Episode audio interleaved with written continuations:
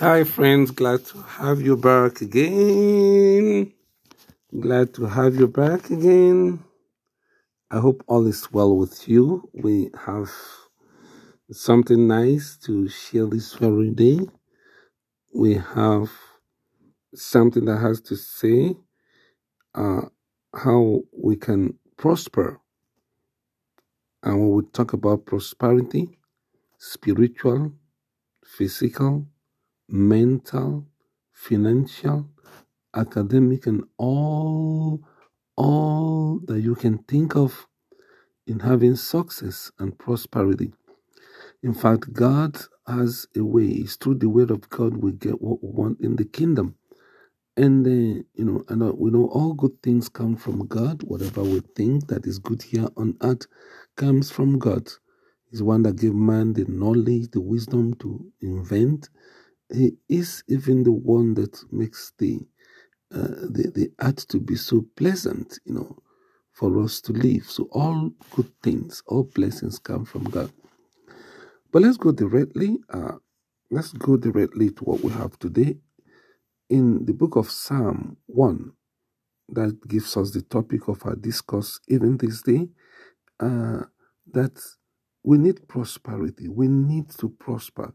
We need to succeed in whatever we want to do. What's the power be- behind it? What's the way behind it? Psalm 1 Blessed is the man that walketh not in the counsel of the ungodly, nor standeth in the way of the sinners, nor sitteth in the seat of the scornful. His delight is in the law of the Lord, and in his law doth he meditate day and night. And he shall and he shall be like a tree planted by the rivers of water, that bringeth forth his fruit in his season. His leaf also shall not wind wither, and whatsoever he doeth shall prosper. Amen.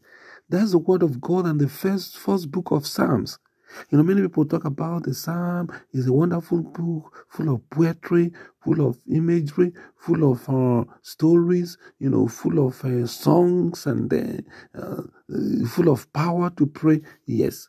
But number one thing the first psalm, the first psalm you can see here now, talks about blessedness, talks about how the believer will live life here on earth and be blessed and remain blessed. You know, there's one thing to get the blessings of God, there's another thing to maintain it. Okay? That's what we're, the Word of God is telling us here now today.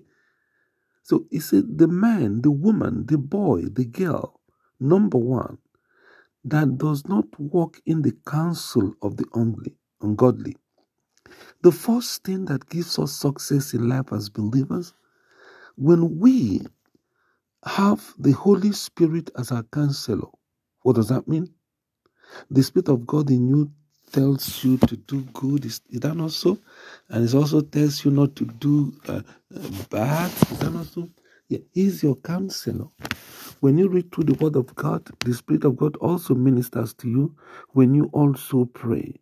So He's telling you your counselor will be the Holy Spirit, not the ungodly, not the people that are not born again. They might be your friends, they might be your colleagues, they will bring suggestions and good ideas and all that. Wonderful.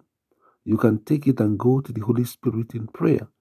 This thing I heard this very idea my friends give to me, this very way said, I'm going to do this business, Lord, counsel me, tell me, what do I do? How do I do? Okay? So the one that controls you now is the Lord, is the Holy Spirit, is the Word of God, and also good counselors who are believers who are in the Spirit of the Lord.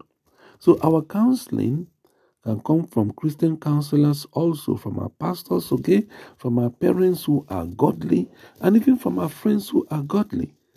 Most of the times, I've received good counseling from very spirit-filled believers that help me to move ahead in life successfully. Hallelujah. So it will not be those who don't know God, those whose way are against the Lord of God, who those whose way are corrupt and uh, uh, corrupted and uh, inverted No, you don't need to go to them to give you counselors. This is the number one, the number one secret of success. Because sometimes those people will give you wrong counseling that will make you, they may see that your star is shining, you're going to make it this way. And, you know, the, the, the evil one in them, the spirit of hatred, the spirit of our envy can make them to give you wrong counsel. Okay? Wrong counsel. Like Rehoboam was, uh, uh, uh, was, uh, was counseled by his, his friends uh, when Solomon died and the, Israel wanted to pick a good king. And you know, Solomon, in his own part, was a king that ruled well in prosperity, but the tax on the people was so much. How could Israel maintain one one thousand women with all their you know domestic needs and build altars for all of them and build temple for the one thousand women he married? It was so much burden on Israel. So Israel wanted, you know, to have a relief a little bit. And the new king was asked, instead of him to take the counsel of the elderly people who are godly, who told him to deal gently with them, tell them you'll do well with them. He went to get the counsel of the ungodly, the young youths who have not yet known anything about life. And they told him, like you know in the scriptures, that tell them you're going to deal with them that if my if my that, that, that, that my, my little finger will be thicker than the waist of my father. If my father you know use iron to beat you people or stroke i'm going to use scorpion to, to to punish you people. And that was how that young man lost the kingdom.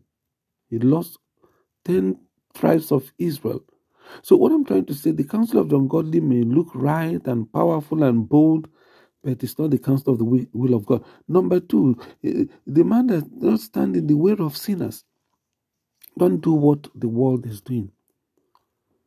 If everybody is cheating as a married man or woman, uh, don't do what the world is doing. Don't do what the world is doing.